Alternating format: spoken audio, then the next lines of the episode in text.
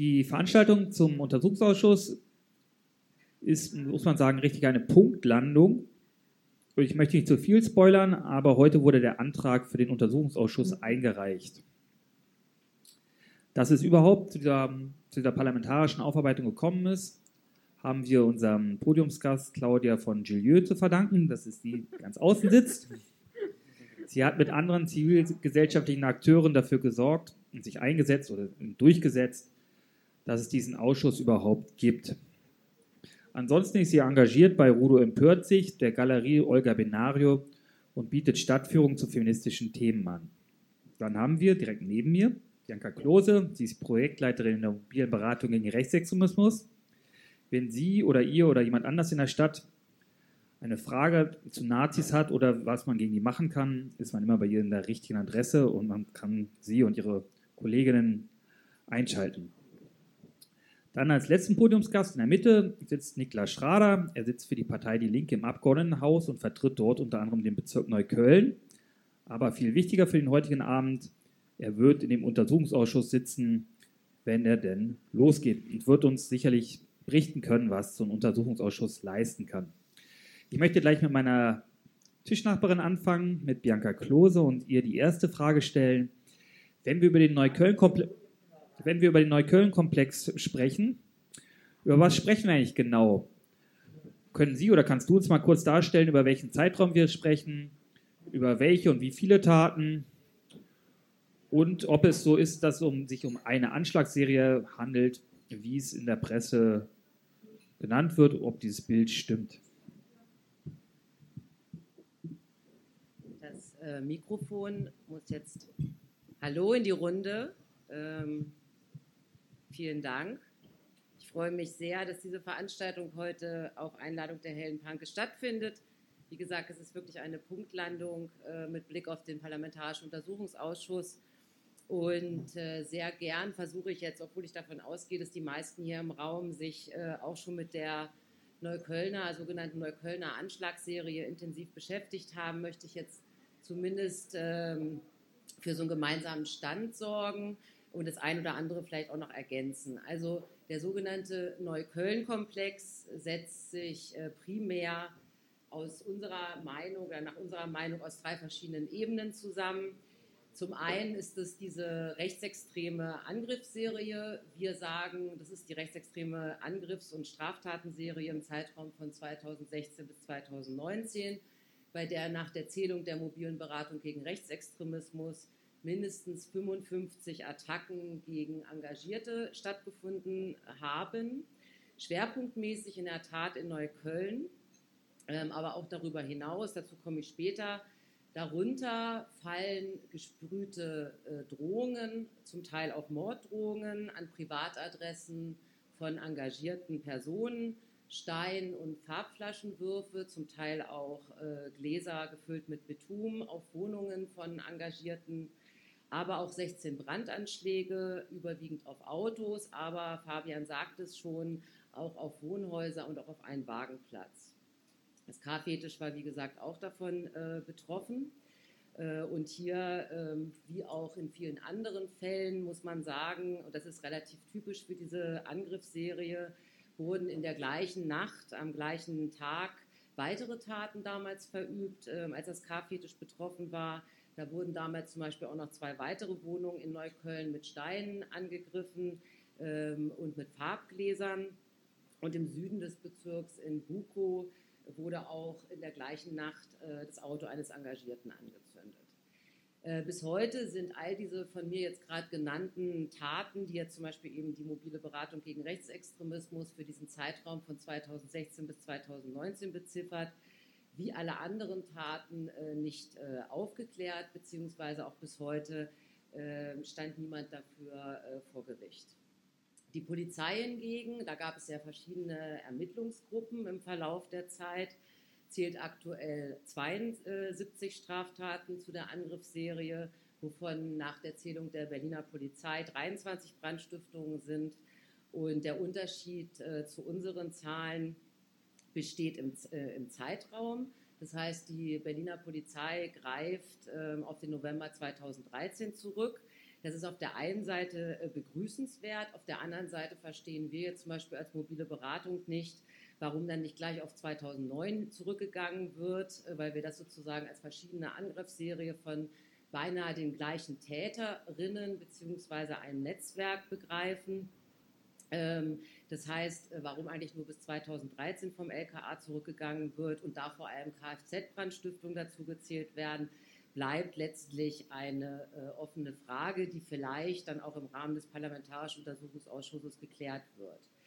Also würden wir jetzt zum Beispiel als MBR den Zeitraum von 2009 äh, mal in den Blick nehmen, wären es mindestens 157 uns bekannt gewordene Taten, die, wie ich eben gerade schon gesagt habe, ähm, äh, von uns sozusagen vom äh, Modus operandi, von der zum Teil eben auch Handschrift her, von der Art und Weise des Vorgehens der Täterin zu, äh, zu einer wirklich über Jahre andauernden Angriffsserie zu zählen sind. Wir haben als MBR irgendwann eine Pause eingelegt in der Zählung, insofern, als wir festgestellt haben, wie viele andere vermutlich hier auch im Raum, dass zwischen dem 5., also dem Mai 2015, bis 2016 die Angriffe aufgehört haben auf engagierte Bürgerinnen und Bürger. Das ist eine Meldung, meine Lesebrille lässt das nicht zu. Ja, vielen Dank. Also, Entschuldigung. Ja, genau. äh, vielen Dank äh, nochmal für diese Erläuterung. Insofern, als es hier natürlich auch rechtsextreme und rassistische ähm, Traditionen in diesem Bezirk gibt.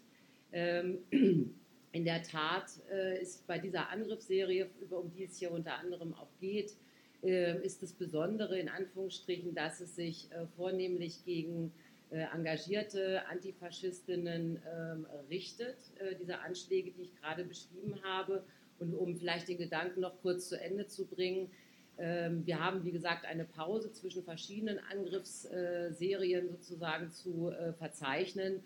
Da gehen wir davon aus, wie das auch schon hinlänglich in den Medien diskutiert wurde, weil einer der Hauptangeklagten, der hoffentlich in Anführungsstrichen hoffentlich bald auch vor Gericht stehen wird, äh, in der Zeit in Haft saß und danach sozusagen, die, nachdem er entlassen worden war, ähm, die Angriffe weitergingen. Wir beobachten auch, dass es äh, im Verlauf der Jahre Veränderungen insofern gegeben hat, als früher die Angriffe auf äh, Parteibüros gerichtet waren, auf Trefforte von Engagierten, auf ähm, vermeintlich linke Läden. Und irgendwann im Verlauf der Jahre ähm, sich die Angriffsziele insofern verändert haben, als äh, Engagierte zu Hause vornehmlich auch aufgesucht wurden, vornehmlich aufgesucht wurden, um dort im privaten Umfeld äh, direkt an den Wohnungen, an den Hauswänden zum Teil, wie gesagt, Drohungen zu hinterlassen und damit natürlich die Menschen de, an dem Ort aufzusuchen, der eigentlich als äh, Schutzraum gedacht ist, nämlich ähm, die privaten Wohnungen. Vielleicht noch eine zweite Ebene, warum von einem Komplex gesprochen wird, was ich wichtig finde, an dieser Stelle nochmal zu betonen, ist, ähm, dass äh, immer wieder zu Recht beklagt wird, und deswegen haben wir ja auch nun diesen Parlamentarischen Untersuchungsausschuss hoffentlich bald, ähm, weil es äh, nicht nur zu erfolglosen Ermittlungen gekommen ist äh, oder diese äh, Ermittlungen erfolglos waren, sondern dass immer wieder das Behördenhandeln für Skandale und massive Kritik ähm, dafür gesorgt hat. Das heißt, viele, viele Menschen, viele Betroffene mussten immer wieder beklagen, dass es massive handwerkliche Fehler seitens der Strafverfolgungsbehörden, vor allem der aufnehmenden Polizei vor Ort gegeben hat dass die Ermittlerinnen, äh, die vor Ort waren, den Betroffenen nicht zugehört haben, dass eine Einordnung seitens der Antifaschistinnen und äh, Engagierten, dass sie nicht gehört worden ist, einer mit einer gewissen Borniertheit mit ihnen begegnet wurde, beziehungsweise zum Teil auch, dass die Betroffenen, die Opfer sozusagen auch zu Täter gemacht wurden in den Zeugenaussagen, dass zum Teil Beweismittel von vor Ort nicht mitgenommen wurden. Also das heißt zum Beispiel, dass Steine, die in Fensterscheiben geflogen äh, sind, äh, nicht gesichert wurden. Ähm, zum Beispiel im Dezember 2016 oder dass äh, auch Einbruchsspuren, das haben wir auch als MBR, die wir auch von Morddrohungen betroffen waren im Rahmen dieser ähm, äh, äh, Angriffsserie, dass auch Einbruchsspuren, die wir zum Beispiel in diesem Fall beobachtet haben, an der Haustür, dass darauf nicht äh, von der Polizei eingegangen wurde, sondern äh, sozusagen kokett darauf äh, missbilligend reagiert wurde, äh, die Hinweise ignoriert wurden oder aber auch, dass zum Beispiel betongefüllte Gläser, die bei jemandem ähm, im Dezember 2016 in, das, in, die Wohnung geflogen sind, äh, von Rechtsextremen geworfen wurden, dass diese Gläser nicht gesichert wurden und äh, der Betroffene diese Beweismittel der Polizei letztlich hinterhertragen musste. Das ist äh, der, die zweite Ebene dieses sogenannten Komplexes, zumindest deuten wir das so, äh, gerade natürlich mit Blick auf den sogenannten NSU-Komplex bezogen, weil auch da äh, natürlich der Umgang mit den Opfern und auch die die, ähm, das, das Problem sozusagen des Versagens der Behörden oder aber eben sogar der Involviertheit der, ähm, der Behörden in sozusagen das, äh, in die Morde zum Beispiel vom NSU, dass da äh, die Betroffenen starke Parallelen sehen, wenngleich die Angriffsserie bisher, äh, das muss an dieser Stelle betont werden, keine tödliche Konsequenzen hatte. Und damit komme ich zum Schluss, zur dritten Ebene dieses sogenannten Komplexes, und die stehen nur indirekt mit den Angriffen in Verbindung. Das heißt, hier sind die Fragen äh, vor allem gegenüber der Polizei und Justiz, die ähm, hier ähm, zum Beispiel relevant sind.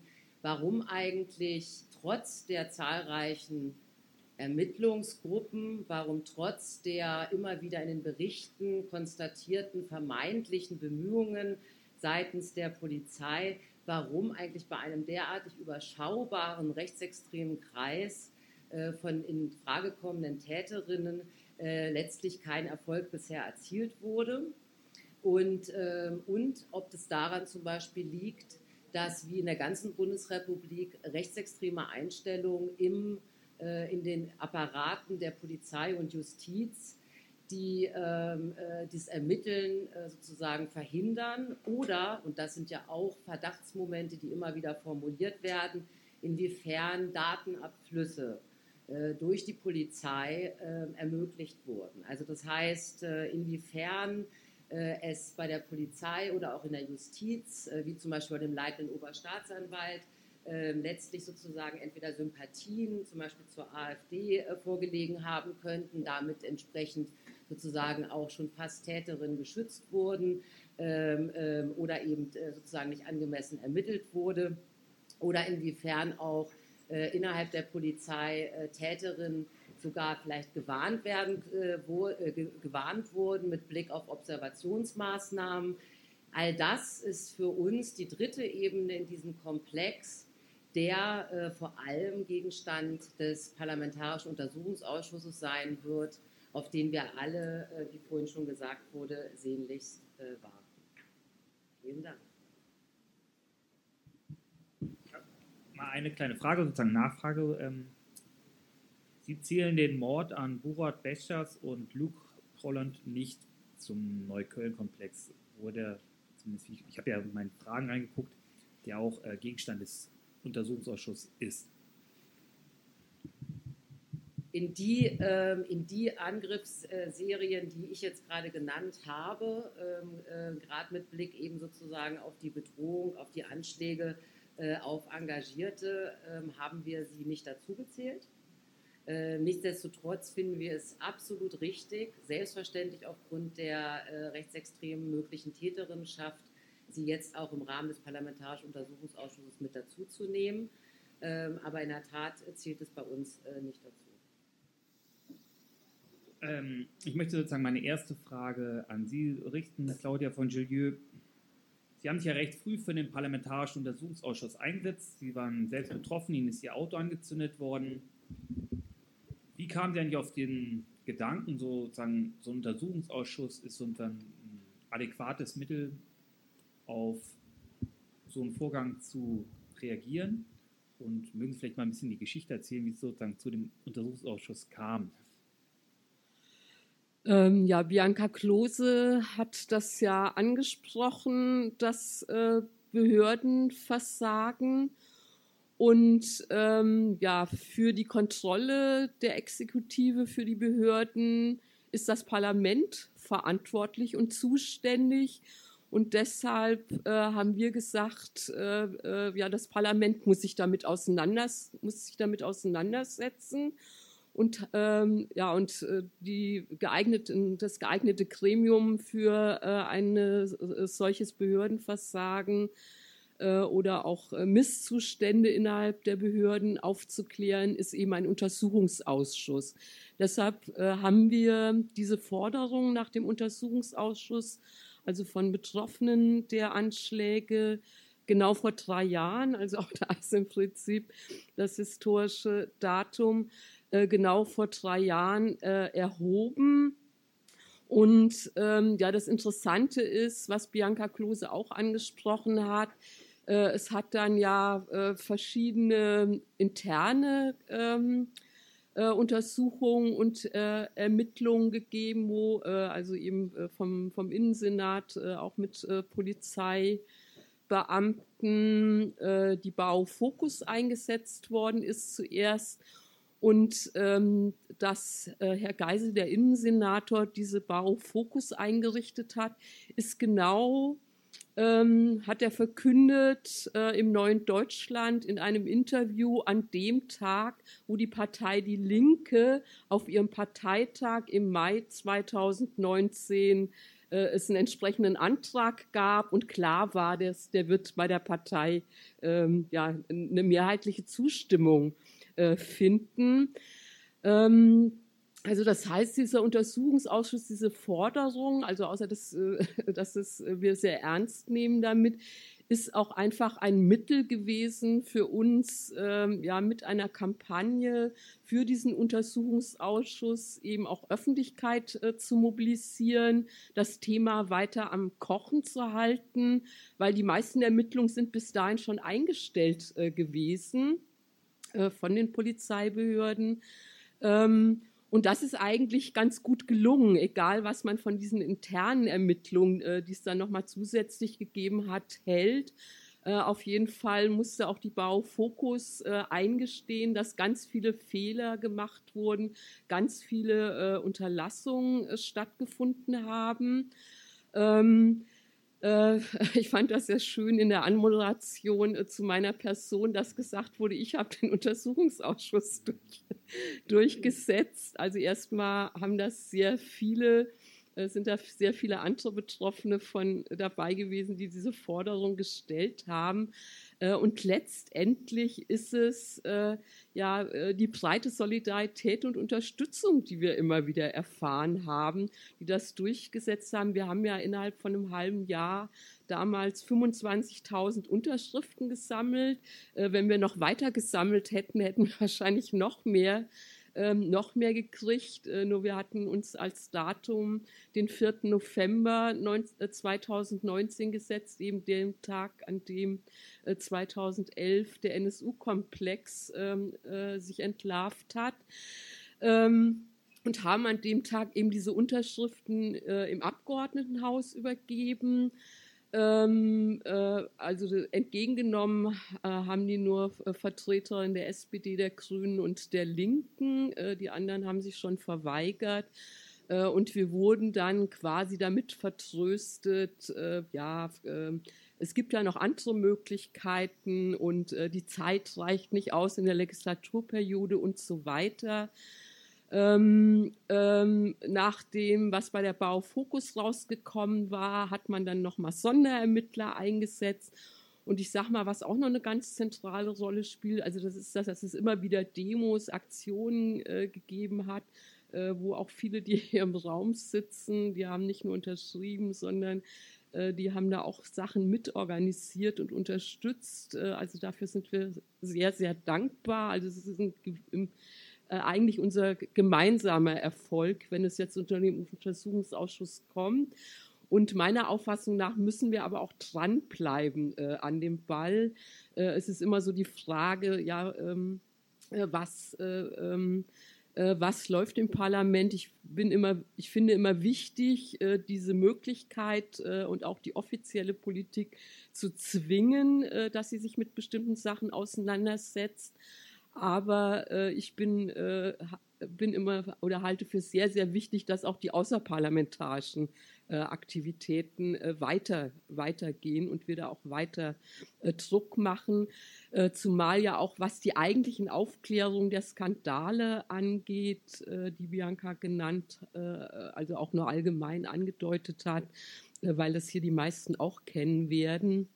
Ähm, das ist eben auch das Verdienst von Antifa, Gruppen, äh, ähm, die recherchieren.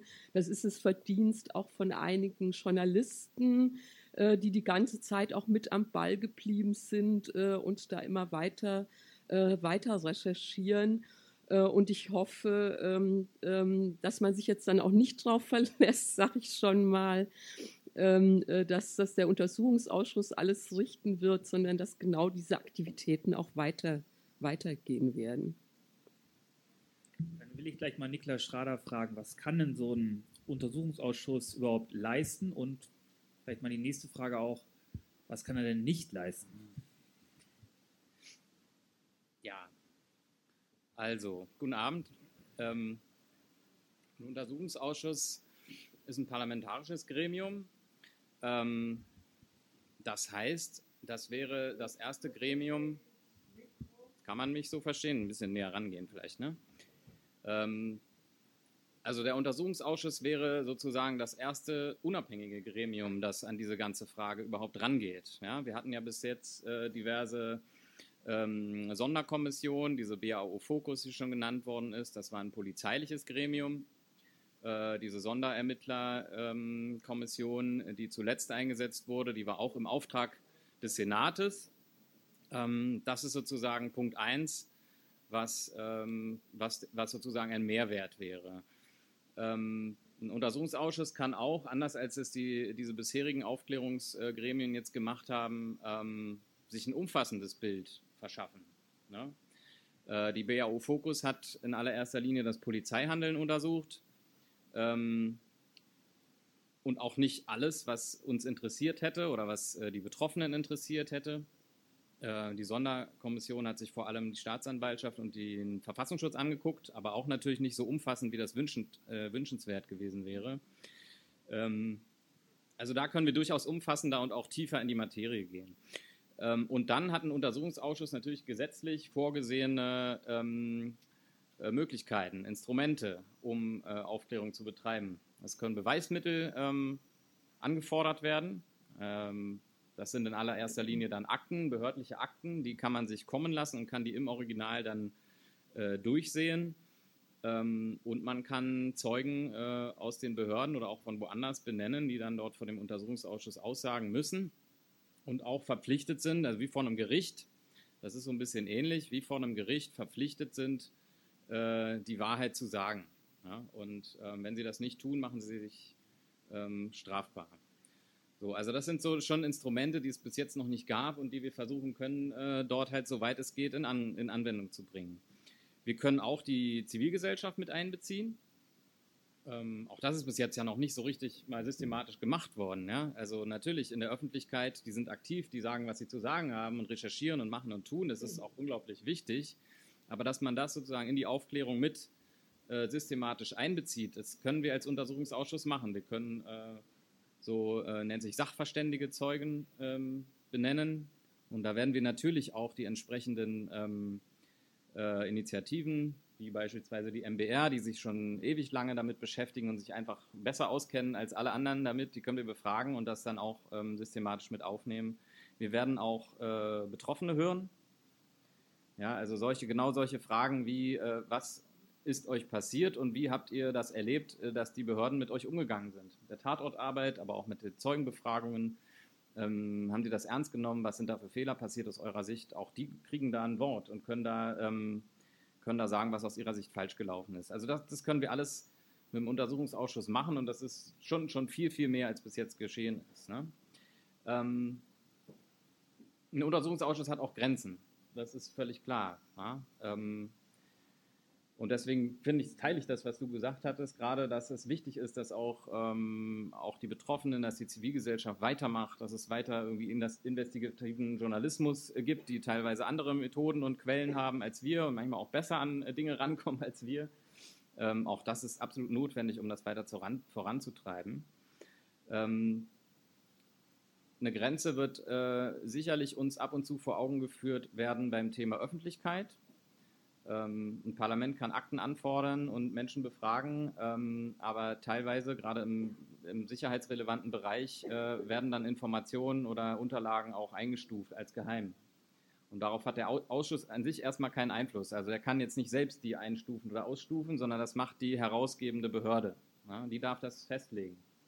Und dann ist natürlich, genau wenn es in so ähm, sensible Fragen geht wie ähm, äh, polizeiliche Maßnahmen wie Observationen oder, ähm, oder das Abhören von Telefonaten ähm, oder Verfassungsschutz, äh, nachrichtendienstliche Mittel, ne, die machen ja auch sowas oder die setzen V-Leute ein und so. Und da äh, wird es natürlich dann schnell auch äh, nicht mehr ganz so transparent, leider. Da kann der Ausschuss dann arbeiten, ähm, aber dann teilweise unter Geheimschutzbedingungen und dann äh, sind wir als Abgeordnete sogar gesetzlich dann auch verpflichtet, darüber Stillschweigen zu bewahren. Na? Und das ist natürlich eine Grenze, die ist sehr oft sehr unbefriedigend. Das habe ich auch äh, in dem letzten Untersuchungsausschuss, in dem ich saß, dem, äh, zum Terroranschlag am Breitscheidplatz, sehr oft erlebt, dass man dann ähm, Aufklärung betreibt, aber nicht drüber sprechen kann. Und ähm, das wird in diesem Ausschuss sicher auch äh, ab und zu der Fall sein. Und das wird sehr äh, ab und zu auch mal unbefriedigend werden. Und sicherlich werden wir uns da auch immer mal wieder mit den Behörden streiten äh, und ringen, um, um mehr Öffentlichkeit und Transparenz in dieser Sache. Ja. Ähm, ein Hindernis äh, wird auch sein, dass wir es teilweise schon noch mit laufenden Verfahren zu tun haben. Ne? Also einmal laufen noch Ermittlungsverfahren in, äh, in, vielen Fällen, einige sind auch schon abgeschlossen. Ähm, und dann läuft ja auch noch das gerichtliche Verfahren. Also die zwei äh, Tatverdächtigen sind ja angeklagt wegen einiger Taten vor Gericht und das läuft noch. Und auch da hat ein Untersuchungsausschuss nicht die Möglichkeit, unbegrenzt da ähm, alles zu bekommen und reinzugehen. Grundsätzlich ist das möglich unter bestimmten Voraussetzungen, bestimmten Grenzen. Das wird man auch irgendwie teilweise erkämpfen müssen. Ähm, aber natürlich gibt es da auch ein Hindernis, äh, weil natürlich können laufende Verfahren äh, nicht behindert werden. Ne? Man darf natürlich nicht irgendwie Dinge an die Öffentlichkeit äh, geben, die dazu führen könnten, dass ähm, Tatverdächtige oder so bestimmte Informationen bekommen und sich dann ihrer Strafverfolgung entziehen können. So, also das sind so, glaube ich, die Parameter, ähm, äh, die so ein Untersuchungsausschuss auch ein bisschen begrenzen in der Arbeit. Aber wie gesagt, ich glaube, insgesamt wird es doch viele, viele weitere Aufklärungsschritte geben, als wir bis jetzt hatten. Wir haben ja schon ein paar Mal von der Punktlandung gesprochen. Ähm, magst du denn einmal kurz sozusagen den aktuellen Stand sagen, wie es um den Ausschuss bestellt ist und vor allen Dingen, was, äh, was wollt ihr genau erforschen? Ja. ja, das ist wirklich eine Koinzidenz jetzt gerade. Ähm, also nachdem das im Koalitionsvertrag äh, vereinbart wurde, dass es so einen Untersuchungsausschuss geben soll, ähm, wurde jetzt äh, seit Anfang des Jahres ungefähr angefangen ähm, in der Koalition äh, ein Fragenkatalog. Also es ist ein Einsetzungsbeschluss, der aus Fragen ähm, besteht, die zu untersuchen sind, äh, zu erarbeiten. Ähm, wir haben äh, auch ganz intensiv, natürlich schon lange, aber jetzt äh, nochmal intensiver, als wir ähm, den Katalog erarbeitet haben, auch natürlich mit Betroffenen Kontakt gehabt, mit Initiativen uns ausgetauscht, ähm, mit äh, gut informierten Antifa-Kreisen, ähm, haben das versucht, soweit es geht, einfließen zu lassen. Und ähm, jetzt ist der Stand der, dass wir einen Antragsentwurf fertig haben. Ähm, der ist jetzt gestern Abend im Abgeordnetenhaus eingebracht worden. Ähm, und das ist ein Fragenkatalog. Ähm, vielleicht hat der ein oder andere hier schon mal äh, die Gelegenheit gehabt, reinzugucken, weil der jetzt schon öffentlich ist äh, und im Internet steht. Ähm, das ist ein Fragenkatalog, der besteht aus über 60 Fragen. Ähm, und das ist dann der Auftrag an diesen Untersuchungsausschuss. Ja? Da sind ganz, ganz viele Fragen drin, mal detailliert, mal nicht so detailliert. Ähm, und in, in, innerhalb dessen, in diesem Rahmen, kann man halt alles machen dann in diesem Untersuchungsausschuss. So, ne? Und der Stand ist der, dass wir das jetzt eingebracht haben. Nächste Woche am Donnerstag, am 7. April, ist die erste Lesung in der Plenarsitzung des Abgeordnetenhauses. Äh, dann wird der in äh, die Ausschüsse überwiesen also standardmäßig werden solche ähm, Einsetzungsbeschlüsse überwiesen in den Rechtsausschuss zur Rechtsprüfung. Da muss man dann äh, nochmal prüfen, ähm, ist es alles irgendwie gesetzlich so möglich, was, was wir vorhaben. Ähm, und dann geht das in den Hauptausschuss des Abgeordnetenhauses. Das ist der Ausschuss, der für Finanzen zuständig ist. Das kostet Geld. Man, die Fraktionen brauchen äh, auch Personalmittel. Ähm, und dann geht das in die zweite Lesung. Das ist jetzt geplant, das im Mai zu machen. Ähm, in den Ausschüssen könnte man dann auch nochmal Änderungsanträge stellen oder so, wenn man den, den Antrag dann nochmal abändern will. Und im Mai wäre es möglich, wenn das klappt, das ist jedenfalls unser Plan, dann den Beschluss zu fassen, äh, den Einsetzungsbeschluss und damit wäre der Ausschuss dann eingesetzt. Und dann könnte er sich konstituieren und loslegen. Jetzt mal einen kleinen Sidestep. Es gibt ja sozusagen neben dem, der parlamentarischen Aufklärung auch bald einen Gerichtsprozess gegen zwei der Beschuldigten im Neukölln-Komplex. Nochmal die Frage an meine Tischnachbarin, was sie denn dazu weiß.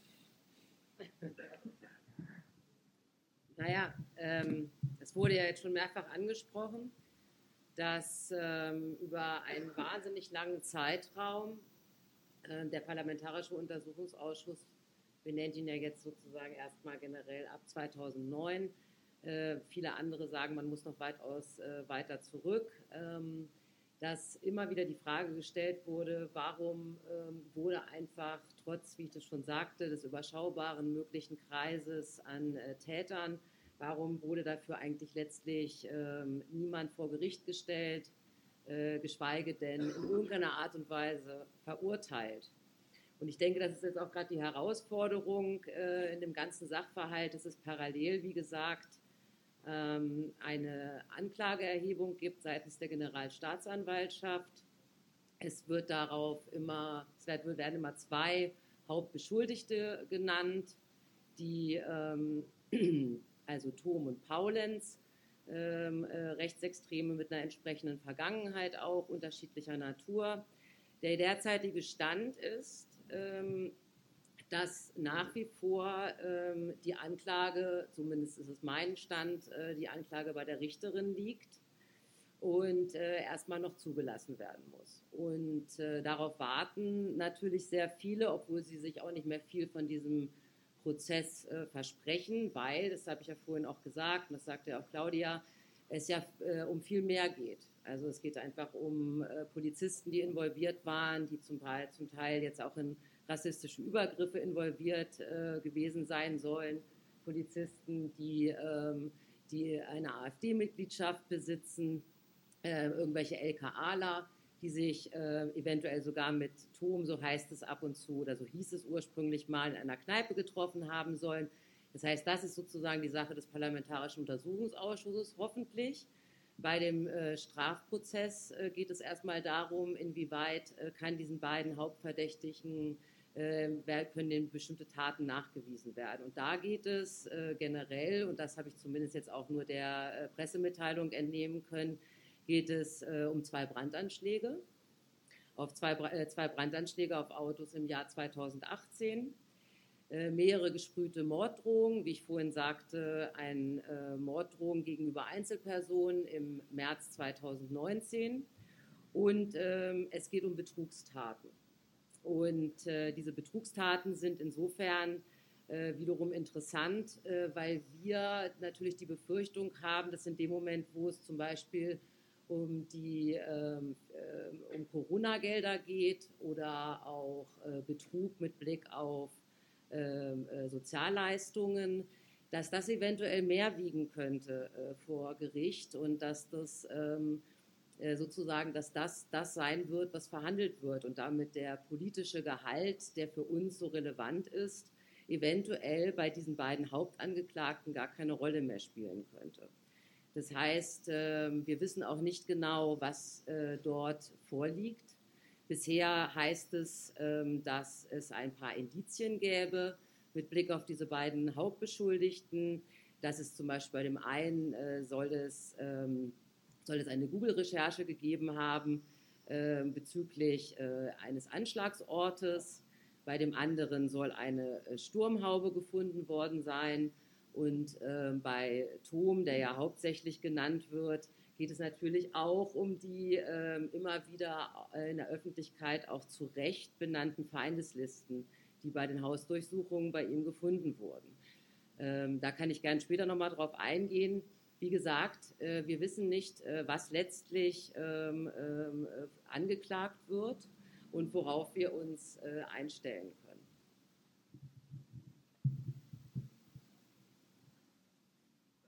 Ich möchte gleich mal Niklas fragen, und zwar, ähm, du hast gesagt, es wird viel Aktenleserei sein.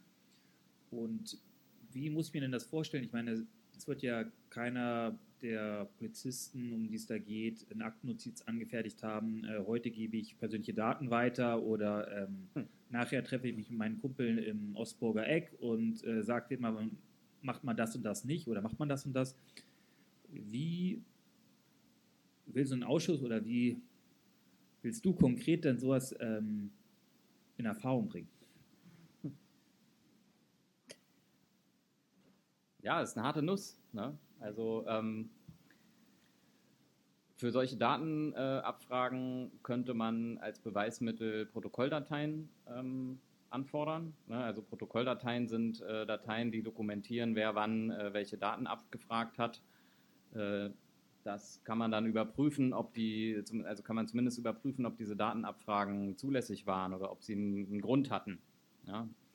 Äh, das kann man machen. Ähm, Ansonsten, also kann man sich äh, alle möglichen Akten angucken und versuchen, Indizien zu sammeln. Ne? Das, ist, das ist ein Puzzlespiel, klar. Aber äh, da müssen wir tief reingehen. Wir können uns polizeiliche Kommunikationswege angucken. Wir können in den Akten äh, E-Mails nachlesen, die sich, die sich gegenseitig geschrieben haben in dieser Sache. Wir können uns beispielsweise Disziplinarverfahren angucken, die äh, ja, stattgefunden haben in einigen Fällen von äh, Polizisten, die ähm, den Verdacht hatten, dass sie da irgendwie ähm, dass sie Daten weitergegeben haben, ja, wie beispielsweise der Polizist äh, Detlef M., der ähm, in einer Chatgruppe war, ähm, so einer rechten Chatgruppe mit dem Tatverdächtigen Paulenz und ähm, auch noch anderen Leuten. Ähm, da können wir dann versuchen zu bewerten, ob denn den äh, äh, Indizien oder den, den Tatverdachter auch angemessen nachgegangen worden ist und mit welchen Mitteln die überhaupt das untersucht haben und ob das ausreichend war. Ähm, aber es wird natürlich äh, in erster Linie eine Suche nach ähm, Hinweisen und Indizien werden in dieser Frage. So. Und ähm, meine Erfahrung ist, dass wenn man da erstmal reinge reingeht, ja, wenn man sozusagen in dieses Wespennest sticht, ähm, dann kann man sich auch so äh, ein bisschen nach dem Schneeballprinzip weitergraben. Ja? Also oft äh, findet man eine Sache ähm, und darüber kann man dann weitere Sachen recherchieren. Ähm, oft klemmen sich auch andere noch dahinter. Ja? Also äh, Journalismus spielt da, glaube ich, schon auch eine, eine, eine, wichtige Rolle in dieser Frage. Ähm, und insofern habe ich schon die Hoffnung, dass wir da mehr rausbekommen, als jetzt äh, bekannt geworden ist. Ähm, ich möchte mal eine Frage sozusagen mhm. zu diesen Feindeslisten an dich nochmal, Bianca, stellen. Und zwar, wie kommt man denn auf diese drauf? Ähm, habt ihr sozusagen eine Ahnung oder einen Dunst, vielleicht könnt ihr sogar Beispiele nennen, ähm, wie sozusagen Neonazis recherchiert haben und ähm, an entsprechende Daten kommen? Du hast ja gesagt, es ging viel um Angriffsserien gegen Privatpersonen. Das ist ja zum Beispiel so den Kaffeetisch zu finden, ist jetzt wahrscheinlich so semi-schwer, aber ähm, in einer dreieinhalb Millionen Einwohnerstadt einzelne Leute zu identifizieren, ähm, die vielleicht auch ein bisschen darauf achten, nicht ganz so prominent zu sein, ähm, ist ja sicherlich nicht äh, so leicht. Habt ihr da so ein paar Hinweise? Das Mikrofon macht mich ein bisschen also bedauerlicherweise wissen das, äh, könnten diese Frage vermutlich auch einige hier in diesem Raum beantworten, äh, weil ja sehr viele von diesen nun auch bei Hausdurchsuchungen entdeckten Feindeslisten betroffen sind. Also wenn man diese Feindeslisten, die in den letzten Jahren ähm, da im Rahmen von Hausdurchsuchungen seitens der Polizei gefunden wurden, wenn man die Betroffenen äh, zusammenzählt, äh, sind es vermutlich weit über 1000 Adressen, äh, personenbezogene Daten, die dort äh, von diesem Netzwerk von Neonazis gesammelt wurden. Also das heißt, das habe ich ja eben schon versucht ähm, auch anzudeuten, Vermutlich wird es der Prozess, wenn überhaupt ähm, es da um Feindeslisten gehen wird ähm, und das eben als Indiz auch äh, für eine mögliche Täterinschaft hinzugezogen wird, ähm, wird vermutlich nicht über den Tellerrand geschaut. Der Tellerrand heißt, sich das Netzwerk anzuschauen, ähm, welches diese Taten, also rechtsextreme, neonazistische Netzwerk sich anzuschauen, welches überhaupt diese Taten, diese Attacken, diese Angriffe auf Antifaschistinnen und Engagierte äh, ermöglicht haben. Also über Jahrzehnte das Ausspionieren und das Sammeln von personenbezogenen Daten von Personen, das Observieren von Personen, die, äh, die natürlich arbeitsteilig davor gegangen sind. Ähm, also es gibt da sehr gibt verschiedene Möglichkeiten, äh, an ähm, interessant, für Neonazis interessante Informationen zu kommen. Also das eine ist natürlich Observieren, äh, von Personen. Das ist recht aufwendig, äh, aber nichtsdestotrotz ja auch recht einfach, insofern als ja auch einige Politikerinnen und Politiker betroffen sind, äh, denen man dann zum Beispiel im Nachgang von Veranstaltungen oder von BVV-Sitzungen folgen kann, um zu sehen, wo die Personen hingehen. Das andere ist ähm, auch schon häufiger vorgekommen, auch im Rahmen zum Beispiel eines sogenannten linken Treffpunktes, wie die Neonazis genannt haben, also Postdiebstahl. Das heißt, die Briefkästen aufmachen und schauen, ob da relevante äh, Post drin ist. Ähm, Stichwort personenbezogene Daten auf ähm, zum Beispiel Personalunterlagen. Oder auch bis heute ist ungeklärt, ähm, inwiefern die Neonazis auch an Informationen gekommen sind zu Empfängerinnen und Empfängern der Roten Hilfe-Zeitung. Das heißt, auch da ist für uns nach wie vor die ungeklärte Frage offen, ähm, inwiefern dort auch ähm, äh, jemand bei der Post gearbeitet hat, um diese Zeitungen, zumindest die Adressen ähm, in entsprechende Netzwerke einzuspeisen. Wir haben auch, und das ist vielen hier auch bekannt, äh, zahlreiche auch Anzeigen von Antifaschistinnen und äh, Engagierten, um über die Akteneinsicht von neonazistischen rechtsextremen Anwälten auch an diese Daten zu kommen. Wir haben Besuche von Gerichtsverhandlungen, wo natürlich auch entsprechende Informationen äh, dann vorgelesen äh, oder im Rahmen von Vernehmungen dann auch den Neonazis bekannt werden. Wir hatten auch ein Beispiel ähm, ganz früh schon, als wir damals, als der Festsaal noch stand, bevor er abgebrannt ist, haben wir damals schon äh, auf einer Veranstaltung zum nationalen Widerstand Berlin gemeinsam mit dem APABITS und Anwälten schon zum Beispiel ein Beispiel erörtert, wo im September 2011 ein Journalist äh, zum Beispiel auf einer NPD-Kundgebung einfach sein, äh, seinen Presseausweis falsch rum äh, sozusagen um den Hals hatte und er gegenüber einen Neonazi gesehen hat, ein ganz bekannter Anti-Antifa-Aktivist, der ihn da fotografiert hat. Ähm, er hat sogar einen Gegenschuss gemacht von diesem Neonazi, der ihn fotografiert. Das war deswegen relevant, weil er ein paar Tage später auf der damals öffentlich einsehbaren Feindesliste vom Nationalen Widerstand Berlin auftauchte. Das ist ein gutes Beispiel dafür, dass der Betroffene das auch alles bei der Polizei im Rahmen von der Anzeige eingereicht hat an Unterlagen.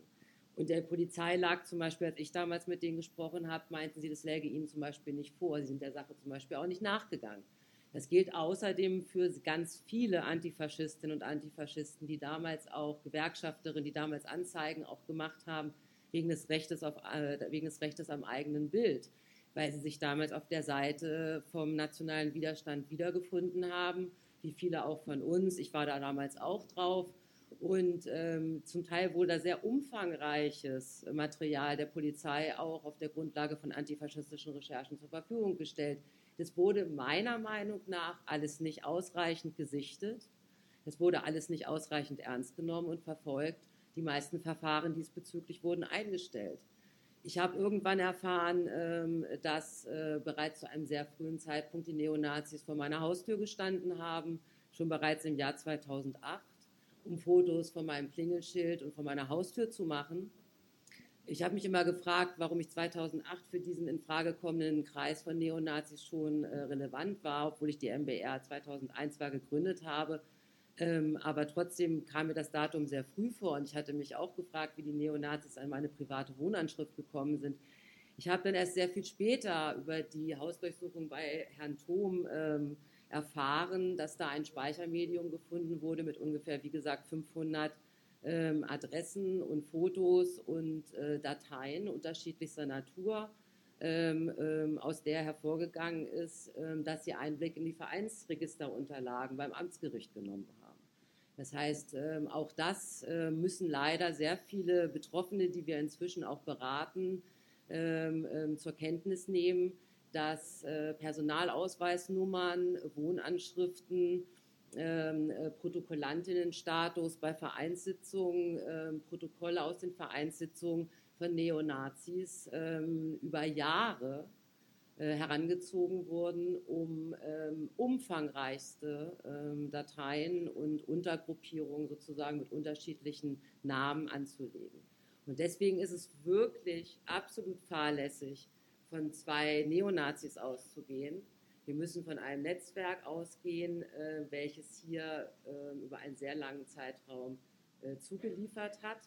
Und an denen, äh, an diesen Daten haben sich die Neonazis äh, ungehindert jahrelang abarbeiten können und Anschläge können. Ich will mal zum, ab, zum Ausschuss zurückkommen. Nein, auch noch das. Ähm, zum Ausschuss zurückkommen. Und zwar meine Frage an dich, Claudia. Gibt es denn sowas, was das Mindeste ist, was dieser Ausschuss leisten sollte? Ähm, ja, ein Aspekt hat äh, Bianca angesprochen, dass es wirklich darum geht, äh, endlich mal über diese äh, vermeintlichen zwei Hauptverdächtigen äh, hinaus äh, zu schauen auf die äh, die rechtsextremen äh, äh, Strukturen, also der, der Nazi-Strukturen. Ähm, und äh, ansonsten zu dem Aspekt, äh, dass der Untersuchungsausschuss äh, da Probleme haben kann wegen noch der wenigen laufenden Ermittlungsverfahren oder der, ähm, der, der Anklageschrift, die ja jetzt bei Gericht liegt, äh, wo Bianca ja eigentlich auch schon kommentiert hat, was so die Frage ist, was dann wirklich vor Gericht stattfinden wird. Auch da muss man ja eigentlich nochmal den Zeitpunkt nennen, wann diese Anklageschrift eingereicht worden ist, nämlich Ende August 2021. Das war also wenige Wochen bevor äh, die Wahlen in Berlin stattfanden.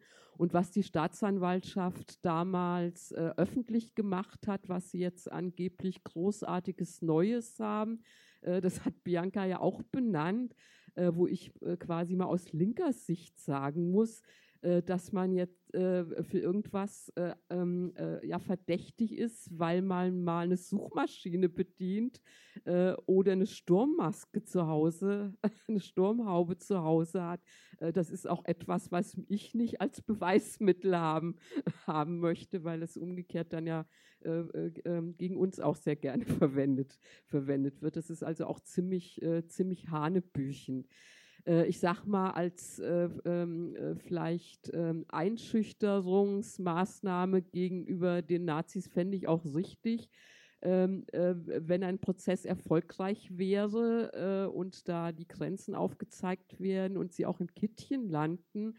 Aber ansonsten sind mir wirklich die allgemeinen Aufklärungen wirklich, äh, äh wichtiger.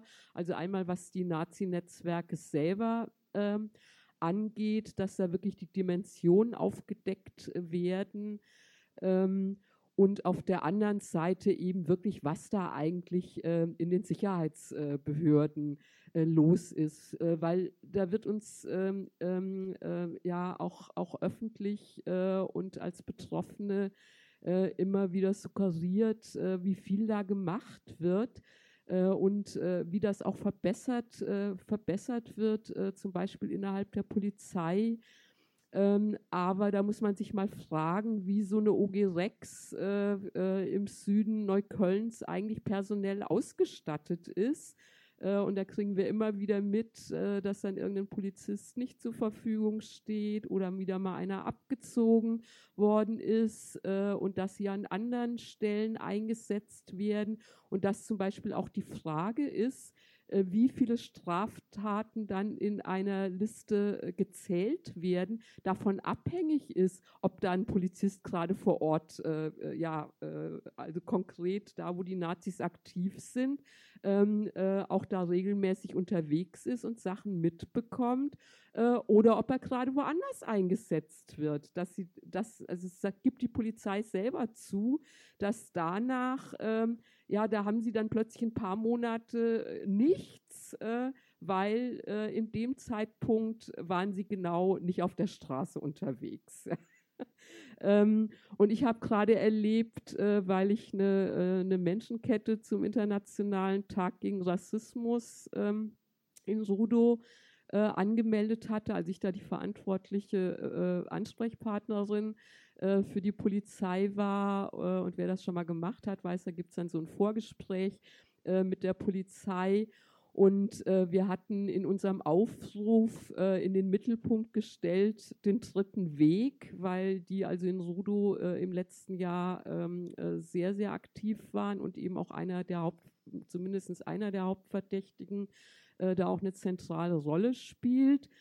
Ähm, und äh, die Polizei hat dann eben gefragt in dem Gespräch, ob wir irgendwelche Gefahren und irgendwelche Probleme sehen, die für sie wichtig sein könnten. Äh, und dann habe ich gesagt, ja, ich weiß nicht, ob der dritte Weg sich da provoziert fühlt äh, und dann vielleicht, wie es auch bei einer Veranstaltung, die wir eben zum Thema Untersuchungsausschuss äh, im September letzten Jahres gemacht haben, da haben sie wirklich versucht dann zu provozieren, ob sie da irgendwie auch auftauchen. Und dann kriegte ich irgendwie mit, ähm, diese Polizeibeamtin hatte keine Ahnung, wer der dritte Weg ist ähm, und wie gesagt, im Polizeirevier in Rudo und nicht irgendein Streifenpolizist, sondern ich habe da immer so Probleme, Haupt- oder Oberhauptkommissarin, äh, wie dann genau die Dienstgrade sind. Aber quasi so eine Verantwortliche für so eine Veranstaltung äh, ist nicht eben äh, ja äh, irgendeine äh, Polizistin, die da mal äh, gerade erst eingesetzt worden ist oder erst drei Tage da ist.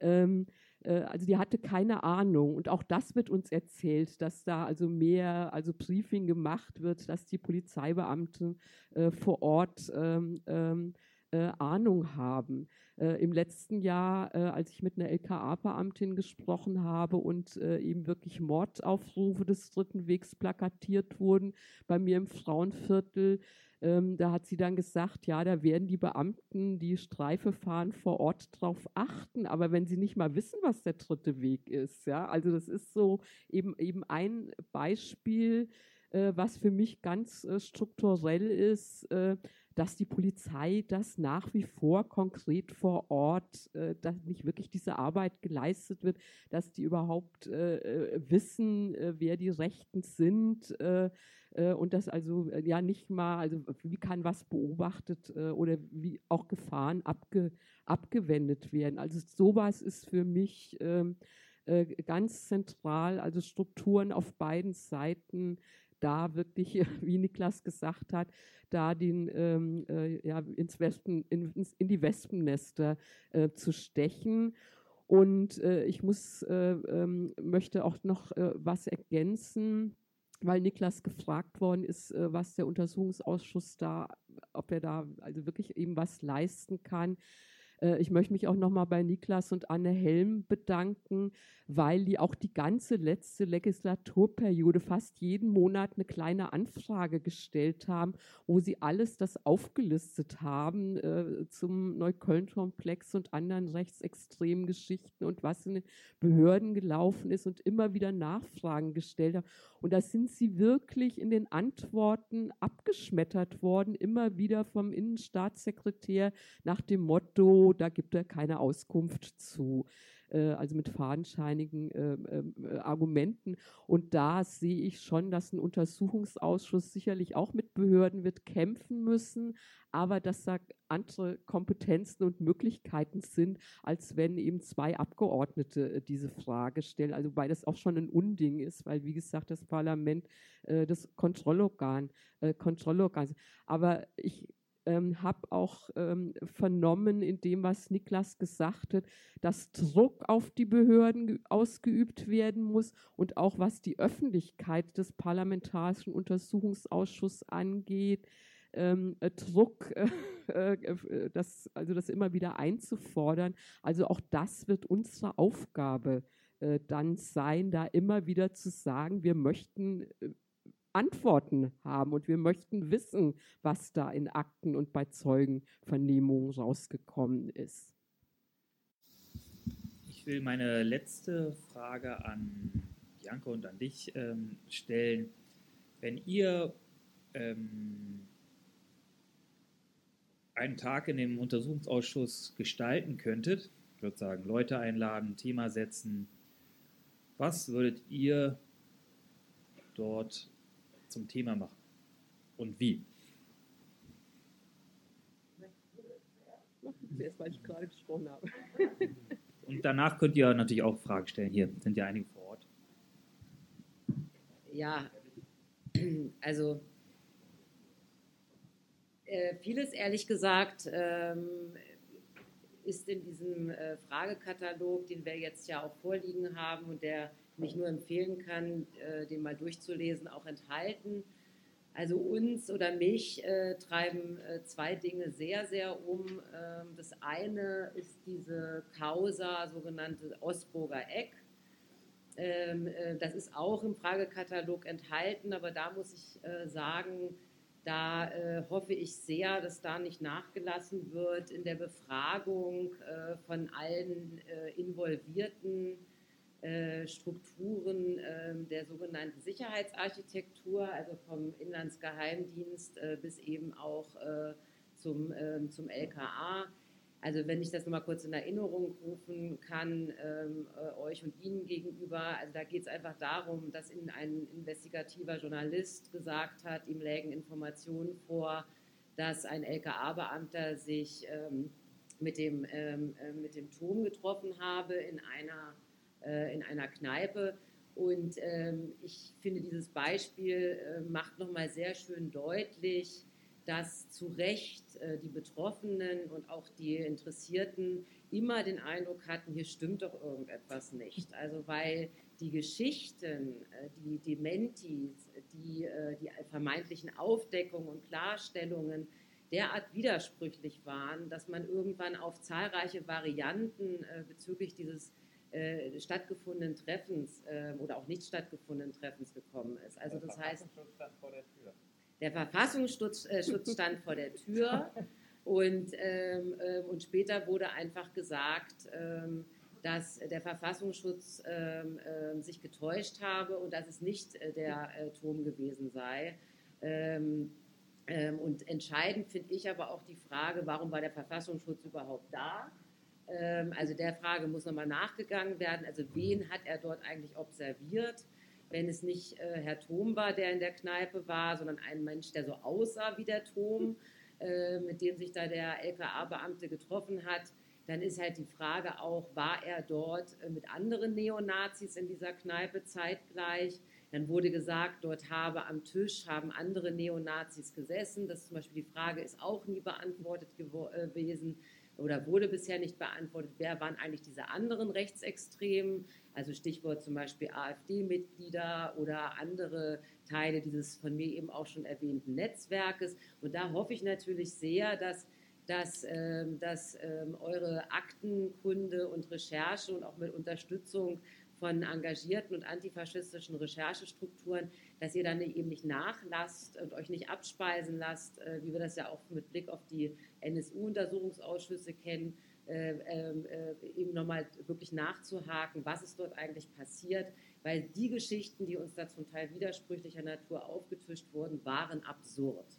Und, ähm, und das Zweite, was, äh, was, was uns immer wieder umtreibt, wie auch viele andere engagierte Antifaschistinnen Betroffene von der Anschlagsserie, ist diese Frage mit den illegalen Datenzugriffen äh, bezüglich des äh, Polizeicomputers oder der verschiedenen Datenbanken, auf die äh, Polizistinnen äh, eben Zugriffsmöglichkeiten haben.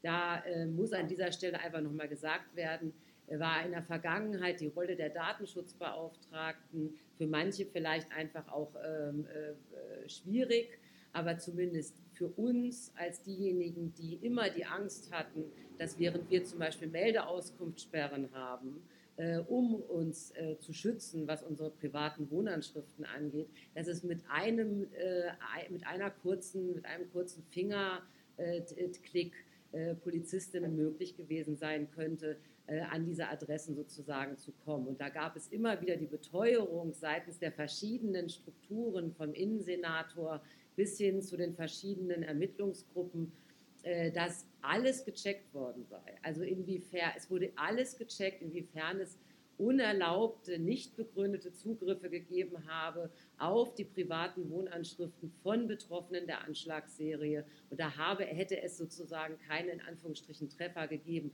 Und das ist absolut im Widerspruch zu den verschiedenen Pressemitteilungen der Datenschutzbeauftragten, die sehr wohl betont hat, dass es äh, zum Beispiel bei einem der Betroffenen, der mehrfach sogar betroffen war von Anschlägen, zahlreiche eben nicht erklärbare Zugriffe seitens der Polizei auf seine Datensätze gegeben habe. Und das äh, ist wirklich ein Punkt, äh, der mich sehr beunruhigt, wo ich hoffe, dass auch durch die neue ähm, Gesetzeslage, die neue Rechtsprechung, in der auch unsere Rechte als Bürgerinnen und Bürger bezüglich einfach dieser Zugriffe seitens der Polizei, äh, eben der Notwendigkeit, das adäquat zu protokollieren, wirklich auch gestärkt wurden. Weil es ist natürlich ein einfaches für einen Polizisten zu sagen, das ist ein Linker. Und wir dachten irgendwie, äh, der sei an dem Tag da und da auf einer Demo gewesen. Deswegen haben wir nochmal zum hundertsten Mal auf seine Datensätze zugegriffen. Und wie gesagt, das ist ein Punkt neben dem eben genannten, der mindestens wie viele andere, 60 andere Fragekomplexe hoffentlich Erhellung findet in diesem, in, zwischen diesen Nebelkerzen, die in den letzten Jahrzehnten geworfen wurden.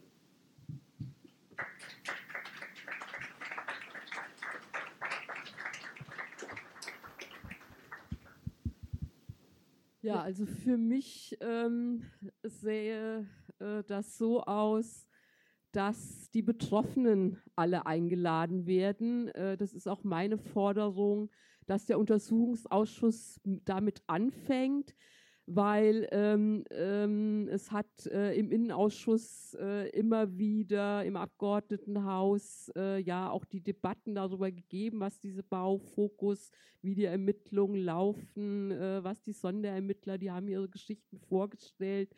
Ähm, aber wir sind eben nie angehört worden, äh, äh, äh also außer Gespräche mit einzelnen äh, Abgeordneten, die zum Teil eben auch auf öffentlichen Druck entstanden sind. Ähm, äh, wir sind nie angehört worden mit unseren Sichtweisen. Äh, unsere Fragen sind überwiegend nicht berücksichtigt worden, geschweige denn ja, aufgeklärt worden. Äh, und meine ganz persönliche Frage äh, wäre, ähm, seit wann der Verfassungsschutz wusste, dass ähm, ich äh, von den Nazis bedroht bin, ähm, weil ich habe Hinweise darauf, dass eben, was ja bekannt ist, ist von Ferhat Kotschak, dass der Verfassungsschutz das wusste und dass es keine Warnung und keine gefährdeten Ansprache vorab gegeben hat vor dem Brandanschlag. Äh, äh, auf sein Auto. Und da gibt es ja den neuen Skandal, ähm, dass auch äh, er es keine gefährdenden Ansprache bei ihm gegeben hat, äh, obwohl also klar war, dass er auch äh, von NS, äh, NSU 2.0 im, im Fokus war und es eine Drohung gab. Ähm, aber das gilt meiner Ansicht nach eben auch für andere Betroffene. Und äh, es ist jetzt nicht, dass ich mir irgendwas von dem Verfassungsschutz erwarte, sondern mir geht es eigentlich darum, nochmal deutlich zu machen, dass wir keinen Verfassungsschutz brauchen, äh, weil der nicht in unserem Sinne arbeitet. Ähm,